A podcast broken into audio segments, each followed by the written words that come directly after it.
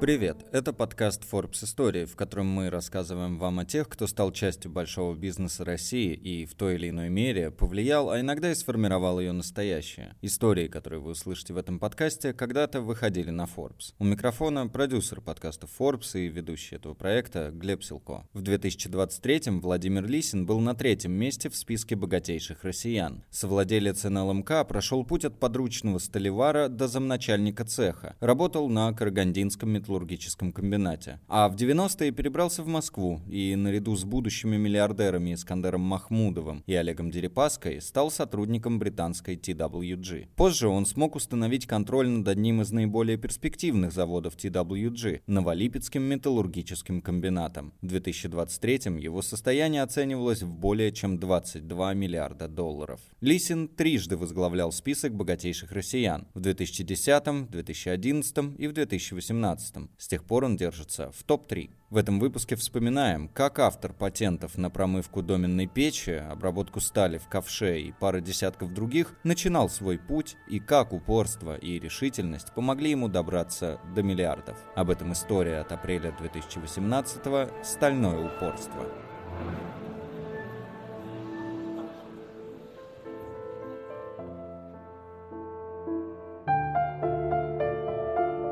Миллиардер Владимир Лисин избегает публичности и слывет среди знакомых тихим олигархом, человеком low profile, как можно меньше наружу. Это основной принцип бизнесмена, по словам его близкого друга. Это может не нравиться, но смотрите, счет на табло – это приносит свои плоды. Результат действительно отличный. За 2017 год состояние владельца Новолипецкого металлургического комбината НЛМК и транспортного холдинга UCL Holding увеличилось на 3 миллиарда долларов, до более чем 19 миллиардов. И он в третий раз возглавил список Forbes. Сам Лисин не жалует рейтинги, а обращение «олигарх» называет погонялом. Завсегдатый списка Forbes не считает себя особо умным и одаренным, а свои успехи связывает с умением концентрироваться. Из-за дотошности, которая стала притчей во языцах и страшным сном для подчиненных, Лисин прослыл занудой. Он берется за любое дело с упорством, граничащим с фанатизмом.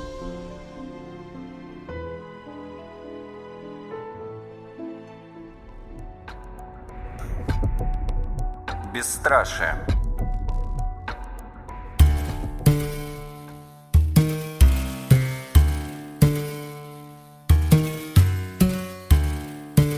95-м Лисин оказался на волосок от смерти. Он вместе со своим подчиненным, а теперь миллиардером Олегом Дерипаской, ехал на автомобиле, и в засаде их поджидали гранатометчики. В самый последний момент заказавший покушение бизнесмен, известный в определенных кругах как Татарин, дал киллерам отбой, рассказывал Forbes бизнесмен Дмитрий Босов. «Элемент везения в моей жизни всегда был», признавал в одном из интервью Лисин. В 90-х он курировал несколько металлургических заводов, в их числе НЛМК, в интересах легендарных легендарных братьев Михаила и Льва Черных и оказался в эпицентре алюминиевых войн. Переход предприятия под контроль, принадлежащий черным Transworld Group, часто сопровождался убийствами, а самих черных связывали с лидером Измайловской ОПГ Антоном Малевским.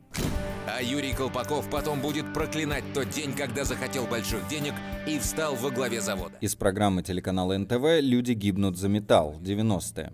У меня очень серьезная охрана, я езжу только на бронированном автомобиле. В помещение въезжаю э, с автомобиля в Красноярске. То есть автомобиль входит в помещение. Я вынужден это делать, поскольку постоянная угроза. Общаясь с черными, Лисин сильно рисковал, считает его бизнес-партнер из 90-х. Он сидел на общих встречах, как кролик перед удавом. Я бы никогда не пережил то, что пережил Володя Лисин. Ставки были высоки. Каждую неделю кого-то убивали, вспоминал сам Лисин, уставший от допросов в прокуратуре. В самый разгар войн у него сгорела дача, после чего он срочно отправил детей в Израиль. В один из дней из Красноярска приехал насмерть напуганный Вадим Ефасов и сказал, что его приговорили. Ближайшая суббота будет в его жизни последней. Он ошибся на один день, потому что через день его расстреляли на Кутузовском проспекте, буквально изрештили пулями. А, и расстреляли его, и в машине у него была охрана, расстреляли всю эту охрану.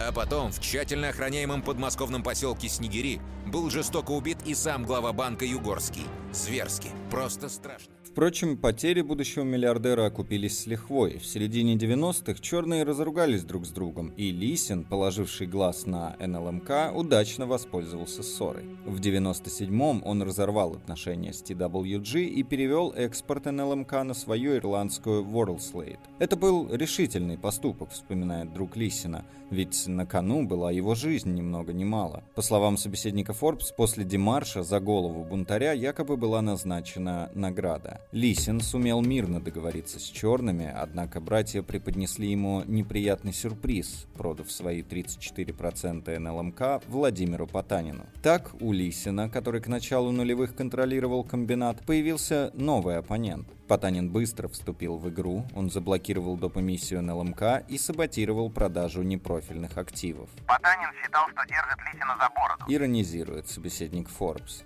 Ты станешь успешным бизнесменом, как только решишь проблему миноритарных акционеров.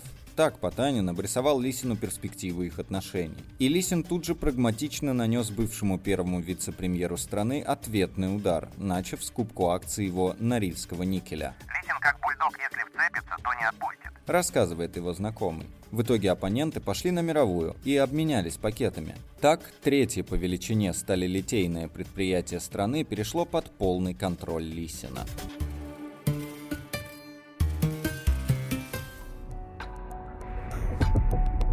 Бережливость.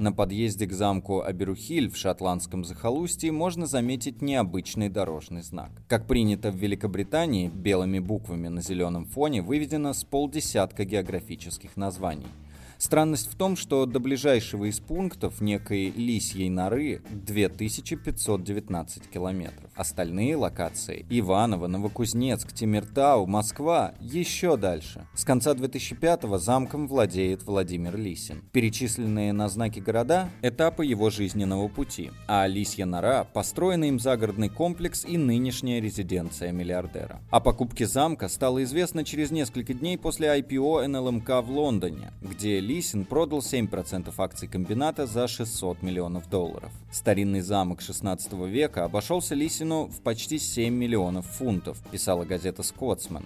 Это довольно дешево по сравнению с более популярными землями на юго-востоке Англии. Совершенно не люкс. Комнатки маленькие, угнетающая старина. Рассказывает один из гостей замка. Других обычных для многих миллиардеров атрибутов красивой жизни – яхты, самолеты, виллы у моря – у Лисина, по словам его знакомых, нет. Да и шотландское поместье Лисин покупал не ради замка, а из-за лесных угодий. Он любит охоту, причем исключительно на птицу. Крупных животных он якобы жалеет. Из ролика спортивной секции полевой стрельбы города Тверь. А это сам Лисин, знаменитый. Кто создал эту лисинору. Молодец мужчина, супер. Один из гостей шотландского замка вспоминает, что как-то после охоты оставил прислуге чаевые. Когда Лисин узнал об этом, то полтора часа объяснял гостю, что тот поступил неправильно и необдуманно. «Зачем ты мне людей портишь? У тебя не должно быть дополнительных расходов. Все включено», — говорил Лисин.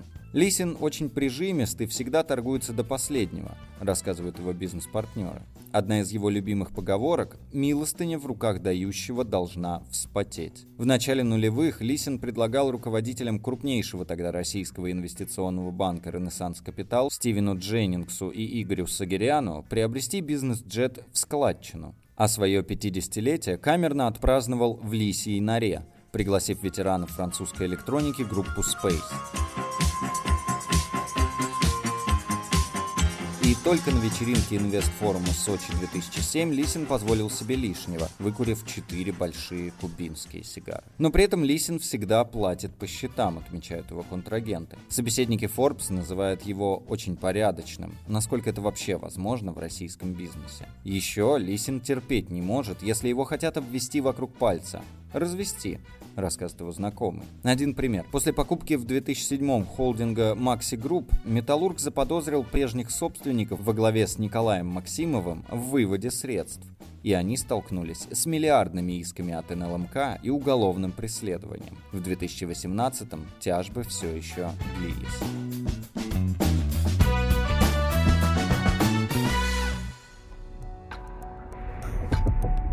Политика.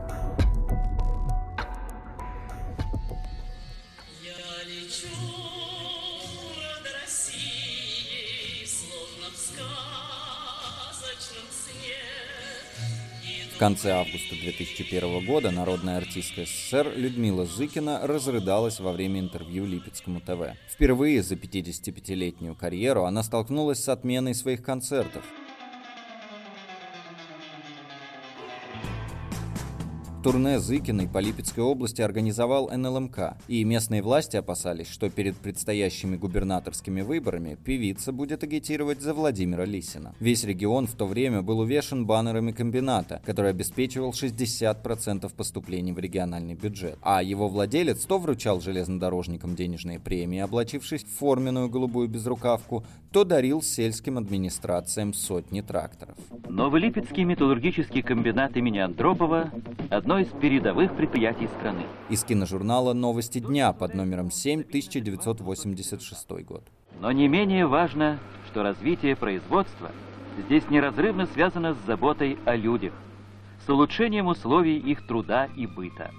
Сам Лисин напрямую о губернаторских амбициях не заявлял, но активно критиковал местную власть, говоря, что у команды губернатора нет ни идей, ни идеологии.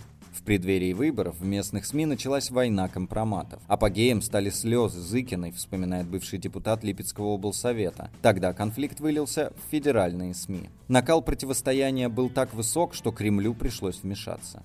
И при посредничестве полпреда президента в Центральном федеральном округе Георгия Полтавченко Лисин помирился с губернатором Липецкой области Олегом Королевым и не стал участвовать в выборах. А как вы считаете, какие качества нужны для достойного кандидата в губернаторы?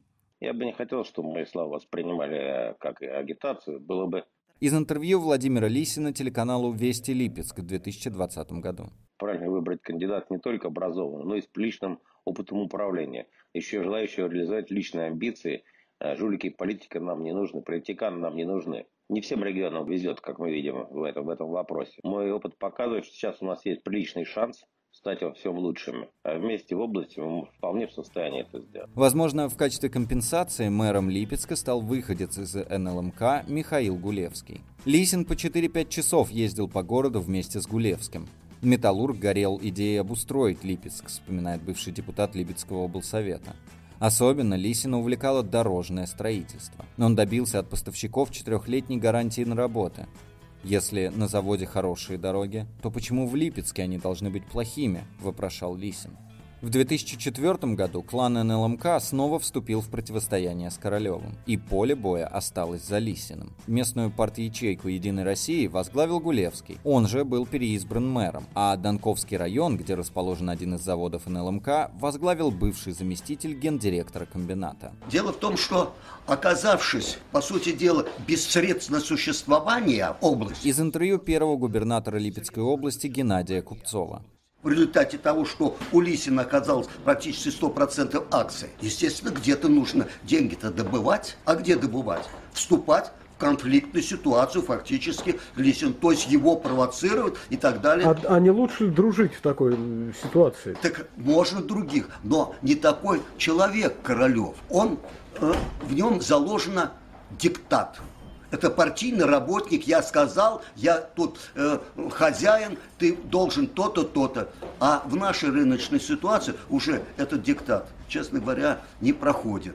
И, вероятно, у Лисина есть завязки на э, Кремль и так далее, когда все эти его притязания, именно вследствие этого испортились отношения, Именно вследствие этого в свое время Лисин пытался э, войти, э, вернее, стать губернатором области, но именно вот ситуация, что Королев оказался без средств существования, а ведь 70% поступлений бюджета шло от комбината по всей области, А здесь вдруг ничего. И поэтому возник конфликт. К началу десятых позиции НЛМК пошатнулись. Лобби комбината в областном и городских советах сократилось, а близкие к Лисину кандидаты в мэры Липецка и Ельца не были допущены до выборов. И после того, как в 14-м Королев получил на выборах губернатора более 80% голосов, Лисин практически пропал из липецкой повестки, говорит профессор НИУФШЕ Александр Скиперских. Он связывает это с заданной Кремлем тенденцией на выдавливание бизнеса из политики.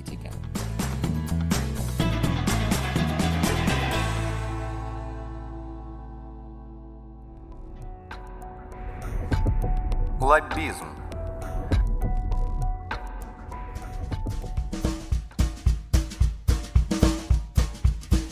начале февраля 18-го миллиардер Владимир Лисин прославился на всю страну. В пяти минутах от Кремля, в отеле Риц, под хохот российской элиты, включая Владимира Путина, Металлург рассказал неприличный анекдот про пьющего кузнеца. Он, он, он может... Вы знает, колхоз идет собрание. Стоит председатель говорит, что вы знаете, у нас проблема посевная на носу. А кузнец запил. Допил кузнец, надо что-то делать. Ну, какие есть предложения? Ну, поднимается самый продвинутый, говорит, давайте его отправим на лечение. Он говорит, ну, какое лечение? Посевная на носу. Что будет? Ремонтировать один кузнец, э, все, пропали. Других же нет. Какие еще предложения? Кто говорит, давайте его решим э, квартальной. Он говорит, ну да, трое детей. Он сейчас просто пойдет в соседний колхоз, и мы тоже потеряли. Один же человек, вы что, что, дай что-нибудь получше. Он говорит, давайте Давайте морду набьем. Ну, ребят, вы что, 40 лет мужику набить морду, просто развернется и бросит всю работу. Так же тоже нельзя. Ну, тянется рука, а говорит, а давайте его изнасилуем. Ну, председатель разводит руками, вы что, с ума посходили? Что за, что за предложение? Ну, тянется вторая рука, говорит, а давайте изнасилуем тракториста. Он говорит, почему же тракторист? А у нас их двое. Ну, ну, мы, мы иногда таким образом принимаем решение. Я вам сейчас расскажу конкретный пример.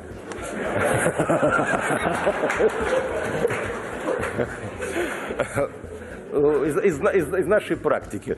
Значит,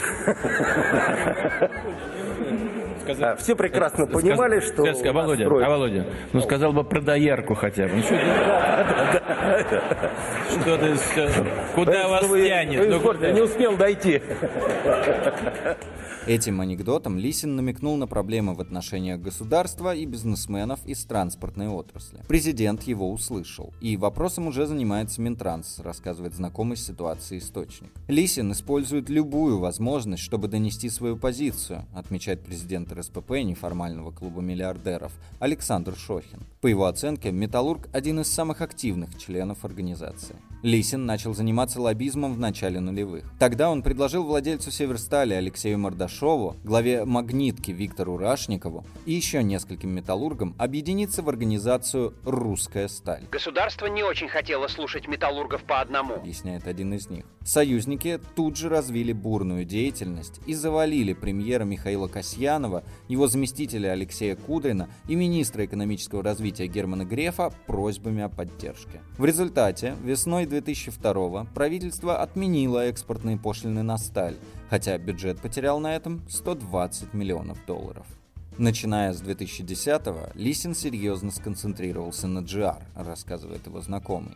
Апогеем лоббистской деятельности Лисина стало совещание Владимира Путина с участниками «Русской стали» в 2012 на котором владелец НЛМК был основным докладчиком. Президент остался доволен. По итогам совещания Путин поручил ввести для промышленников налоговые льготы, пересмотреть тарифы РЖД и ограничить проверки Ростехнадзора. Если эта компания или эта, эта структура зарабатывает деньги, надо понимать, что они в принципе ложатся на, на тариф на стоимость перевозки груза. Владимир Лисин в интервью глав радио онлайн в 2014 Поэтому, когда сегодня мы видим, что многократно уже последние 10 лет постоянный рост тарифов шел, и понимаем уже сегодня, что эти тарифы запредельные, они для многих отраслей выше, чем составляют, как, собственно, таких же у конкурентов в Европе, в Канаде, в Америке и так далее. И в Китае в том числе. Значит, возникает вопрос, что с этим делать. У государства уже нет денег постоянно туда вбрасывать. А поддерживать э, бессмысленно в данном случае в э, ситуацию, при которой постоянно будет поглощение, постоянно каждый год попытка повысить стоимость тарифа. Лисин, как рассказывает его знакомый, защищал интересы не только металлургов. Именно он добился принятия в 2011 закона, освобождавшего судовладельцев от пяти видов налогов. Вместе с министром финансов Антоном Силуановым обсуждал закон о деофшоризации, а с председателем Верховного суда Вячеславом Лебедевым реформу третейских судов, рассказывает Шохин. Все вопросы касались Лисина напрямую. В его транспортный холдинг входят судоходные компании. НЛМК он владеет через кипрский офшор.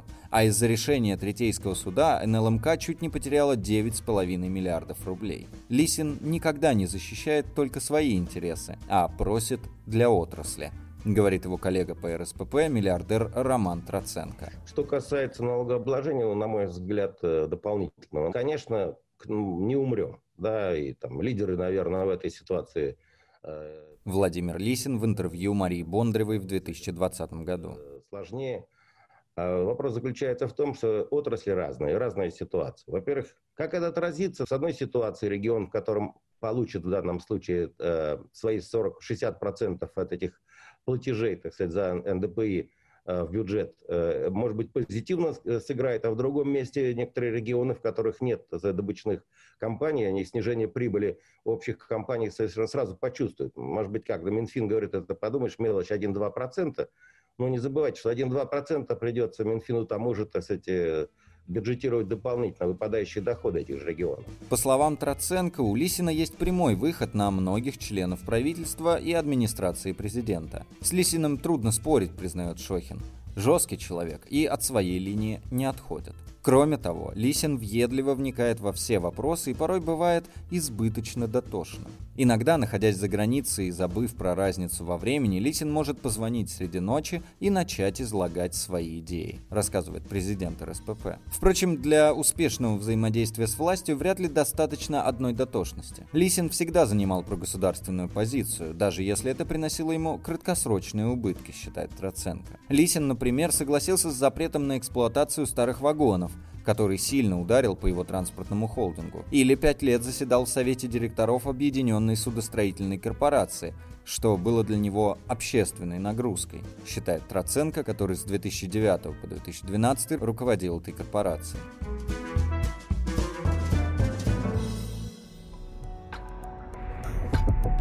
Огород –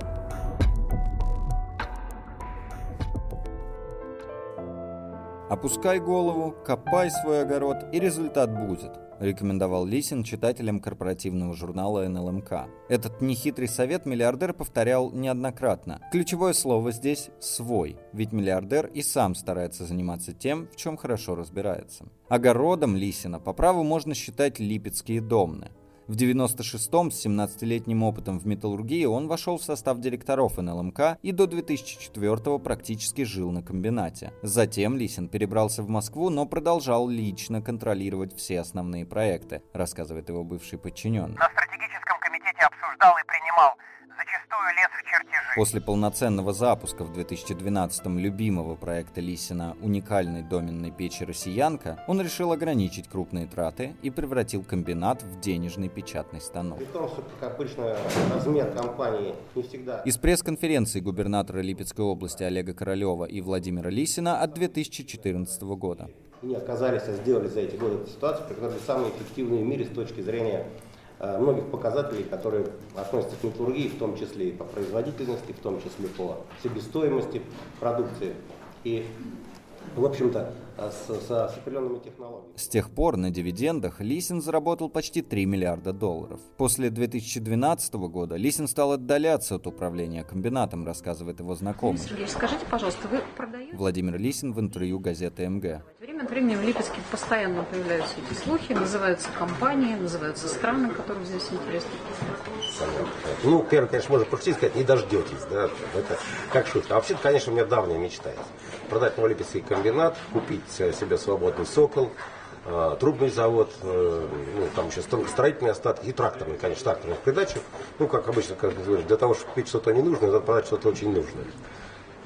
Я ответил вопрос. К тому времени миллиардер много взращивал другой свой огород – стрелковый спорт. Стрельбой олигарх увлекается с детства. Юный Лисин был замкнут и немногословен, но в старших классах его как подменили, вспоминает одноклассница миллиардера. Он стал ершистым и хулиганистым. А занятия стрельбой добавили уверенности. В институте Лисин был капитаном студенческой сборной по пулевой стрельбе. Поэтому предложение возглавить Стрелковый союз России в 2002 воспринял с энтузиазмом. Администрация президента активно искала инвесторов в спорт, вспоминает олимпийский чемпион по стрельбе Михаил Неструев, поскольку нужно было готовиться к Олимпийским играм в Афинах, а денег не было. Лисин фактически взял сборную на содержание. Кроме того, миллиардер запустил на НЛМК линию по выпуску мишеней, купил Тульский завод по производству патронов, а в Лисе и Норе открыл крупнейший в Европе пулевой тир. Стрелковый спорт погибал, а с приходом Лисина расцвел. Рассказывает еще один олимпийский чемпион по стрельбе Артем Хаджибеков. Из Афин в 2004-м российская сборная привезла 10 медалей,